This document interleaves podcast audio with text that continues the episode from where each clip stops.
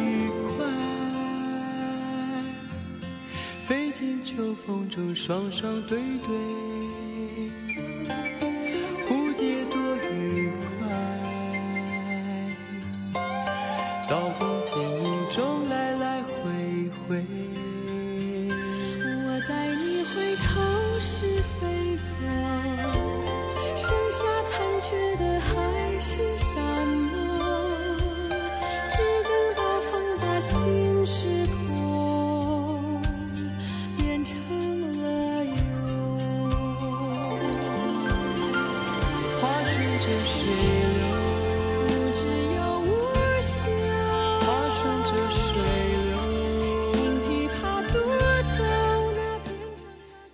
天天说事儿节目，我是张瑞。喜马拉雅的“听说事儿吧”是我们的音频分享平台，您只要在这个 app 上头搜索“听说事儿吧”，加入关注、订阅即可。为什么老是在说“听说事儿吧”？因为很重要啊！去看了、去听了之后才知道重要在哪里。昨天在翻一本书的时候啊，看到引用的一句话，我不知道是不是来自于原文啊。他说这是明代大儒王阳明的口头禅：“常快活是真功夫。”说王阳明啊，平常带学生，他上课的形式是不拘一格的。天热的时候呢，啊扇扇子，而学生呢遵守师生礼仪，都不敢在老师面前呢很放肆的这样扇扇子。王阳明就说了，天热嘛，大家都扇扇子，没问题的。大家不好意思扇，他就每个人都送了一把。天热，扇扇子，这是人性的需求，与良知无碍。没必要为了表面虚的一些东西去遮掩这种需求。他觉得身心愉悦更利于学习。你说人生到此境界，是不是就孔子讲的那个“从心所欲不逾矩”了呢？常快活，真功夫。今天本地的纸媒有一个很短很短的信息，说在这个星期五的晚上，会有一些心理咨询师某个学校里去给高三的学生和家长带去一个公益的讲座。跟大家聊一聊，聊一聊怎么样减压，啊，需要做一些心理建设。当然呢，这位心理咨询师说呢，最需要调整的呢可能是家长。其实从小到大最需要调整的都是家长。幼儿园的时候还不知道咋回事儿，家长就一个劲儿在跟他们叨叨了，啊，你要好好的学啊，这样呢可以考进一个有名的小学。到了小学，你要好好的学啊，这样可以考进重点的中学。明，呃，你要好好的学，这样可以考进重点高中。你要好好的学啊，可以进重点大学。当大学一毕业的之后，家长会说什么呢？我很好奇，好奇于在一个孩子面向社会、走上社会工作岗位的时候，他会如何去面对谆谆教导，在他脑子当中所留下的日积月累的这些。已有的、固有的所谓经验之谈，生活总能让我们百感交集。天天说事儿，天天说事儿，关注生活，品味人生，感受温暖，共享和谐。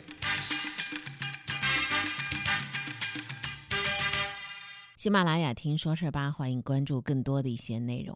每个人都跟你在叨叨说要创新、创业、创造奇迹啊，勇往直前，不能退缩。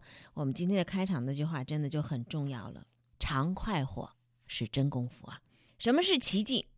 呃，十九号在这个一个 SOHO 的开业发布会上，潘石屹说呢，去年的这一天他做了五百个俯卧撑。他的教练就问他：“你能不能超越去年的成绩呢？”他回答说：“要创造奇迹。”潘石屹每次说话的时候都很有趣，经常会引得场上的气氛很轻松、很活跃，这也是他的真功夫。今天早上我做俯卧撑的时候，我的教练跟我说，去年的今天我做了五百个俯卧撑，他说今年你能不能超过？我给他说，要创造奇迹。结果我这个教练听不懂中文，就问张兴，什么是创造奇迹？我老婆想了想，说是创造奇迹的意思啊，就是吹牛。然后我就一努力，超过了五百个俯卧撑，达到了六百六十六个。什么叫创造奇迹了？达到了目标就叫创造奇迹，达不到就叫吹牛。讲东讲西讲东西，说事说情说事情，天天说事儿。从今天开始到十一月二十三号，第一届世界五 G 大会要在北京的亦庄开幕。那么，这是由国家发改委、科技部、工信部、北京市政府共同主办的一个论坛，含金量是不言而喻的。在这次大会上头，你除了可以听到国内外权威专家的演讲，而且还能够看到各种的非常呃惊奇的呃五 G 的应用技术，让你兴奋的一些技术。如果你是个科技迷的话啊，真的还可以来关注一下。毕竟我们五 G 喊了这么长时间了，大多数人可能还是摸不着头脑。除了网速快、手机流量的套餐贵，它还有什么用呢？那么今天是五 G 正式商用的第二十天，第一批的五 G 的用户，他们的使用感觉究竟如何呢？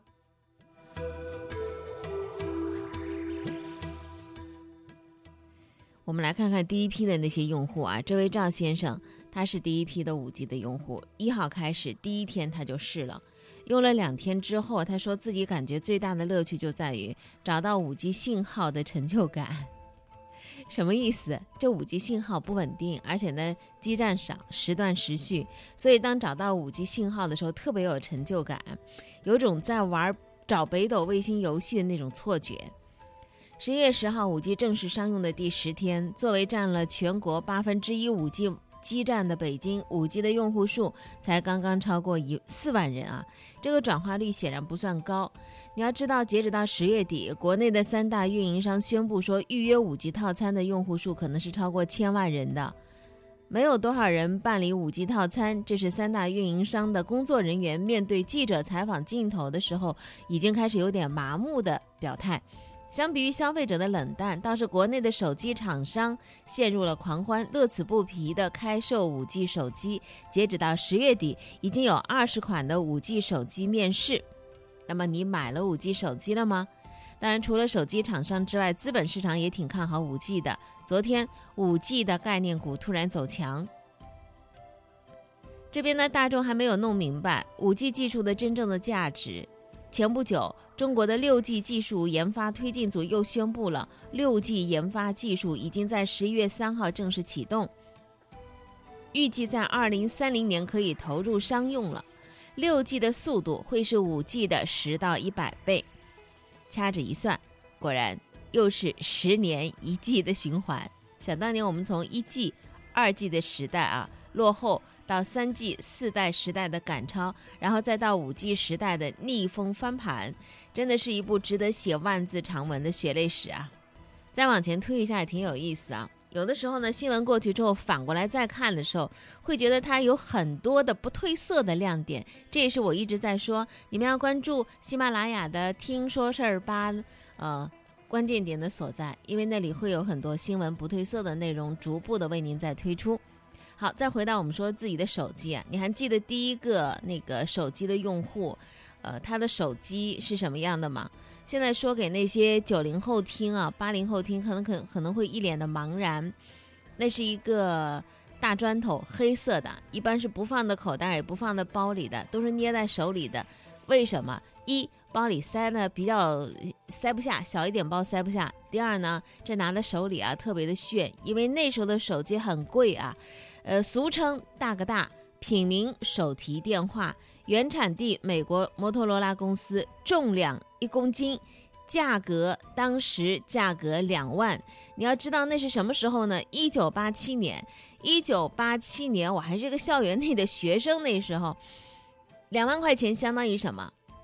你去问问你爸爸妈妈，当时他们的月工资会在多少？如果依然有保留老物件习惯的人，肯定还留有当年的工资条。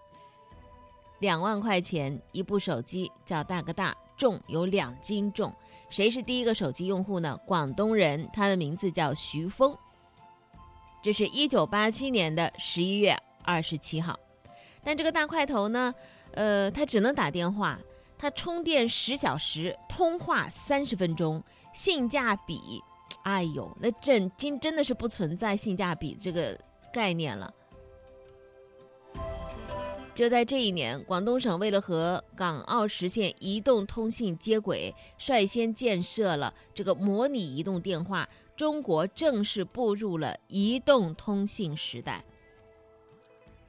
大哥大所搭载的技术叫一 G，这个 G 啊，呃，就是第一代。那当年呢，全国一共有多少人呢？八七年的时候，有一百呃七百个人和徐峰一起过上了。一 G 的生活，不过一 G 时代呢，不同国家的通信系统是互相不兼容的，导致各个国家的厂商的设备没有办法互通。比如说，你打个电话过去啊，你是用摩托罗拉打的，哎，明天喝酒啊，喂喂喂，你能听见吗？然后也许那边听到的就是你呼叫的用户暂时无法接通。所以呢，欧洲各国就决定联合起来，共同来研究一下这个移动通信技术的标准，立志让全球的移动电话共同使用一个标准。就是说我带着一部电话可以走天下。现在是很自然的事情，你知道那个时候是要打破壁垒和技术难题的，怎么个打法？一九九一年，欧洲开通了全球行动通信系统，叫 GSM，完胜一 G 模拟通信。很快就取代美国，成为二 G 时代的主流标准，占领了全球百分之七十五的市场。那个时候是诺基亚的天下。还记得当年你去营业厅办这个 SIM 卡的情形吗？全球通就是欧洲联合的成果。二 G 时代网速比一 G 快太多了。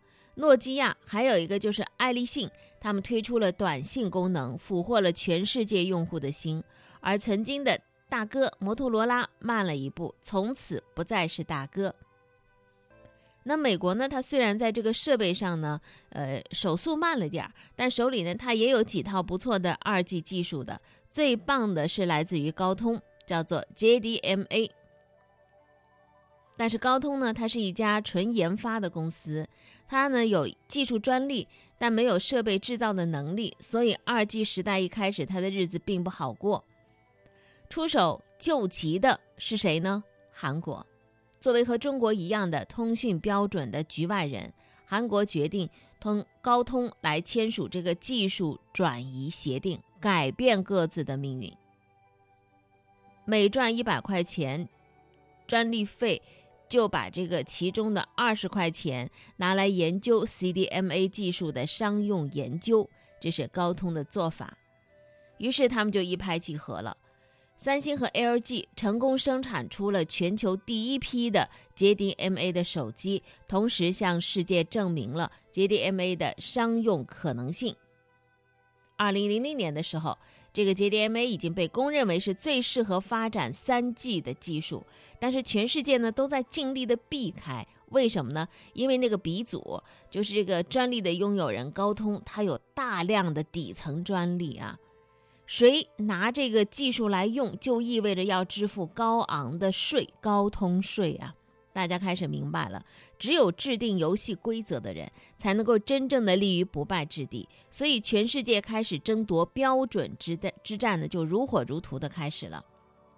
咱们再回想，回想当年被 JSM 支配的恐惧，美国呢决定和美中国进行联盟了。但是经过几年的较量之后啊，建立在广泛基站基础上的 WCDMA 依然是第一，它成为最广泛也最成熟的三 G 的技术标准。高通自己家里的这个 JDMA 的两千位居世界第二，那么中国的 TD-SCDMA 就没那么好运了。放眼全国，根本没有能够生产这个标准芯片的手机厂商，怎么办？真正的地位只有是靠自己去打出来的，依靠或者是投靠别的阵营，只会沦为牺牲品啊！这是嗯，经历过之后痛定思痛、奋发直上的呃一种渴望。二零一一年四 G 技术标准一公布，中国就开始发力了。我们主导的这个四 G 的标准 TD-LTE，它的基站的数量占到了全球一半以上。我国的手机品牌也像雨后春笋一样的冒了出来，可以和全球的手机巨头同台竞技了。不仅如此，中国还是 4G 应用的最好的国家。比如说四 G 的直播短视频，还有移动支付，还有三 G 的时候呢是这个微信、微博，两 G 的时候我们用的是短信，一 G 的时候我们就只能打电话，对吧？二零一九年的六月六号。这个日子真的是六六大顺，很吉利。工信部向中国电信、移动、联通、广电发放了五 G 商用牌照，宣布中国率先进入五 G 商用元年。从一 G、两 G 的落后，到三 G 的努力跟进，然后到四 G 的完美同步，终于在五 G 跑赢世界。典型企业就是华为。而另外一个中国领先世界的标志是什么呢？跟过去的美欧一样，中国也遭遇到了每个 G 时代竞争对手的强烈的反制，比如说拒绝、拉黑、删好友，针对的就是我们的华为和中兴。相比过去几十年，这场抵制要激烈的多。不支持、反对、抵制各种声音，因为跟前几代相比，五 G 它不仅仅是个速度快，它更是拥有让世界会发生质变的力量。比如说人工智能、自动驾驶、虚拟现实，还有火箭技术。我们简单的啊，把这样的一个时间点稍微梳理了一下，也许不规整、不完善，甚至还有一些节点呢是有一些错误在的。但是这段历史大致的脉络是清晰的。回顾一下，我们不难理解为什么大家对五 G 是有一种兴奋和期待的。毕竟在猛追了三十一年之后，终于有了一个定义未来的超能力，就是五 G。它给我们打开了无数的可能性，比如说让熊孩子和学校和解。中关村取代硅谷成为全球创新中心，等等等等。那么这些现象背后的真相，确实近期您可以关注五 G 行业的各种的前瞻。那么对于普通人来讲，我不知道现在有多少人手里已经拿的是五 G 的手机啊？嗯，是不是还想这个转成五 G 的套餐？我倒是觉得啊，嗯，作为普通的用户。不作为技术前瞻的领先的这种开拓者和创新者的话，我们还是等技术成熟、价格合理再入局。现在其实四 G 应用也挺好的，对吧？目前的五 G 最主要的用用呃应用呢，可能还在一些小的局部上头。那么也有人用了五 G 之后的一些感觉呢，还没有感觉到特别的明显，说确实是比四 G 快了一些。嗯，但是呢，想象当中呢，好像很快很快啊，自己还没有找到这个点。通俗一点讲，五 G 基本上它可以达到万物互联，更大的解放劳动力。那么对于各行各业都会是一个新的技术的转变，机器和人的关系会更加的进一步。如果单单就手机来讲的话，现在需要改变的是手机，第二呢是信号。你的故事我在听，好故事带来好传播，天天说事儿。我们在节目的直播过程当中啊，我们线下有一个微信的听众的交流群，就也找回你说啊，回答你喜马拉雅听说事儿吧问题的重要性，因为世面灵光了，好吧？为了世面灵光的话，无论如何你也要关注另外一个音频分享的平台喜马拉雅的听说事儿吧啊。我们线下呢有一个这个听众之间的互动，呃，平常。呃，这个聊聊天的群啊，如果你有兴趣的话，也可以喜马拉雅的听说事吧后台留言给我，到时候可以把您拉进去。呃，十八号的这一天，国家文物局应急管理部就日前印发的一个加强文物消防安全工作指导意见进行了一个解读。为什么说这样的一个事儿呢？因为这里头有一句话说，文物建筑上不得直接安装灯具搞亮化工程。文博单位对社会开放期间。需要每两小时开展一次防火巡查，并且强化夜间巡查。文物建筑它是具有穿越时空的价值的。那么在历史的进程当中，有的是毁掉了，有的是受伤了，不少的毁跟伤是跟人有关系的。那么这两年来呢，我们看到了一大批的文化遗产，因为相继发生火灾事故，遭受严重损害，比如说。俄罗斯的新圣女修道院、巴西国家博物馆、意大利皇家马厩与马术学院，还有日本的首里城、法国巴黎圣母院，这些地方啊，都相继发生火灾事故。在我国也有啊，文物火灾也时有发生。有一个统计说，近十年国家文物局接报的文物火灾事故有一百五十多起。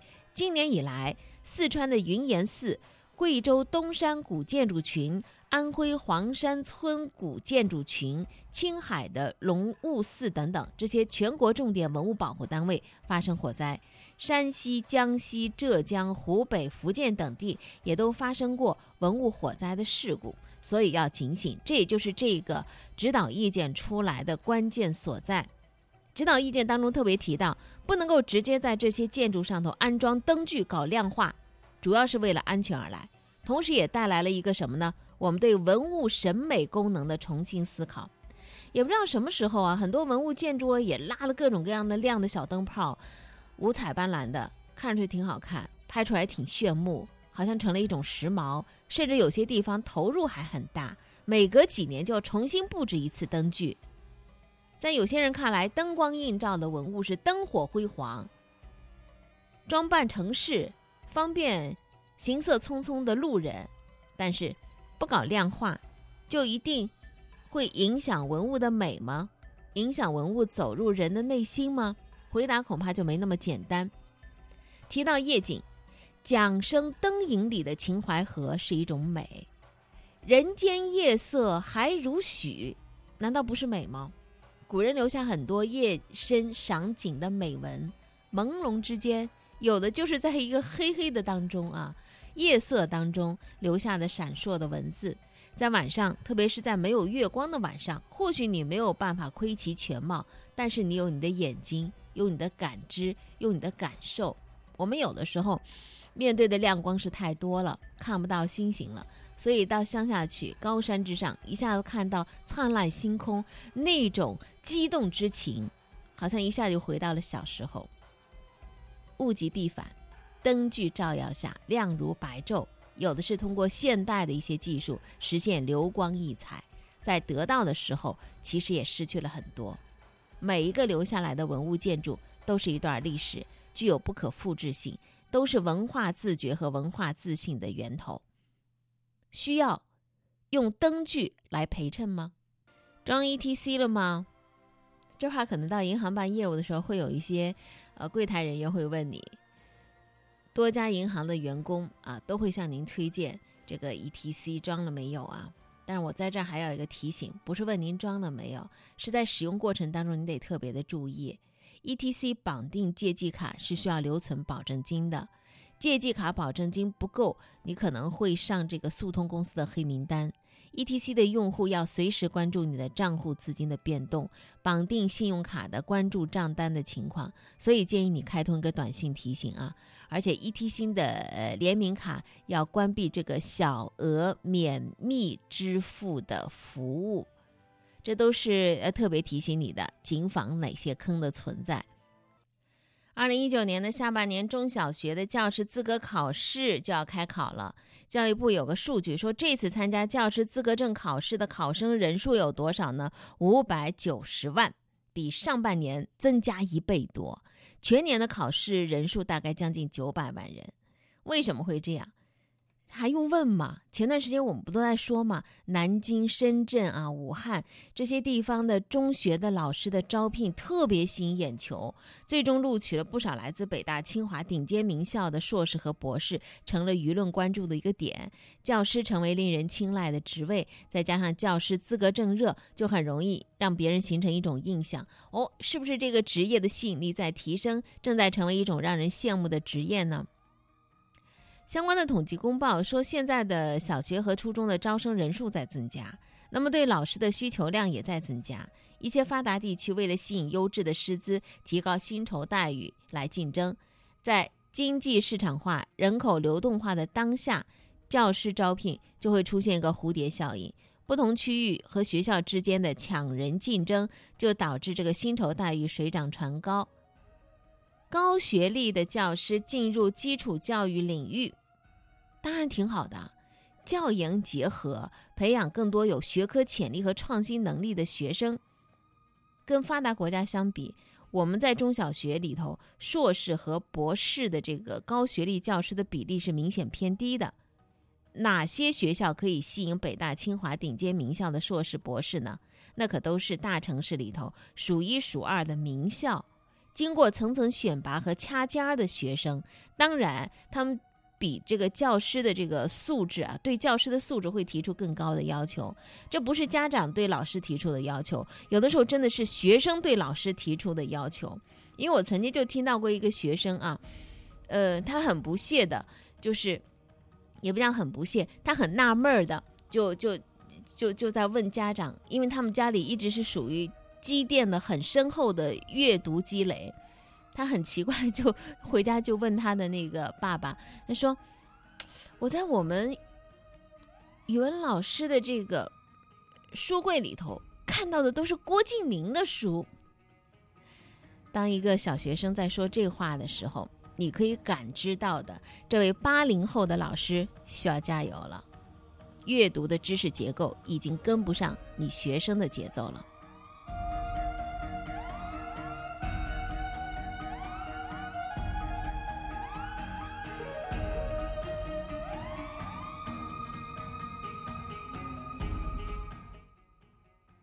清华北大的毕业生流向了超级中学，后果会是什么呢？哎，也许我们看到的这个教师资格考试的报名的人数剧增，会是一种蝴蝶效应的影响啊。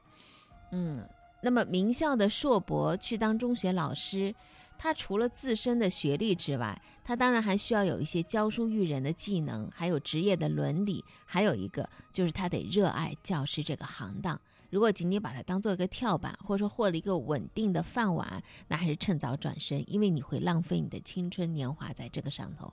专心致志才能够教书育人，三心二意则不免是误人子弟啊。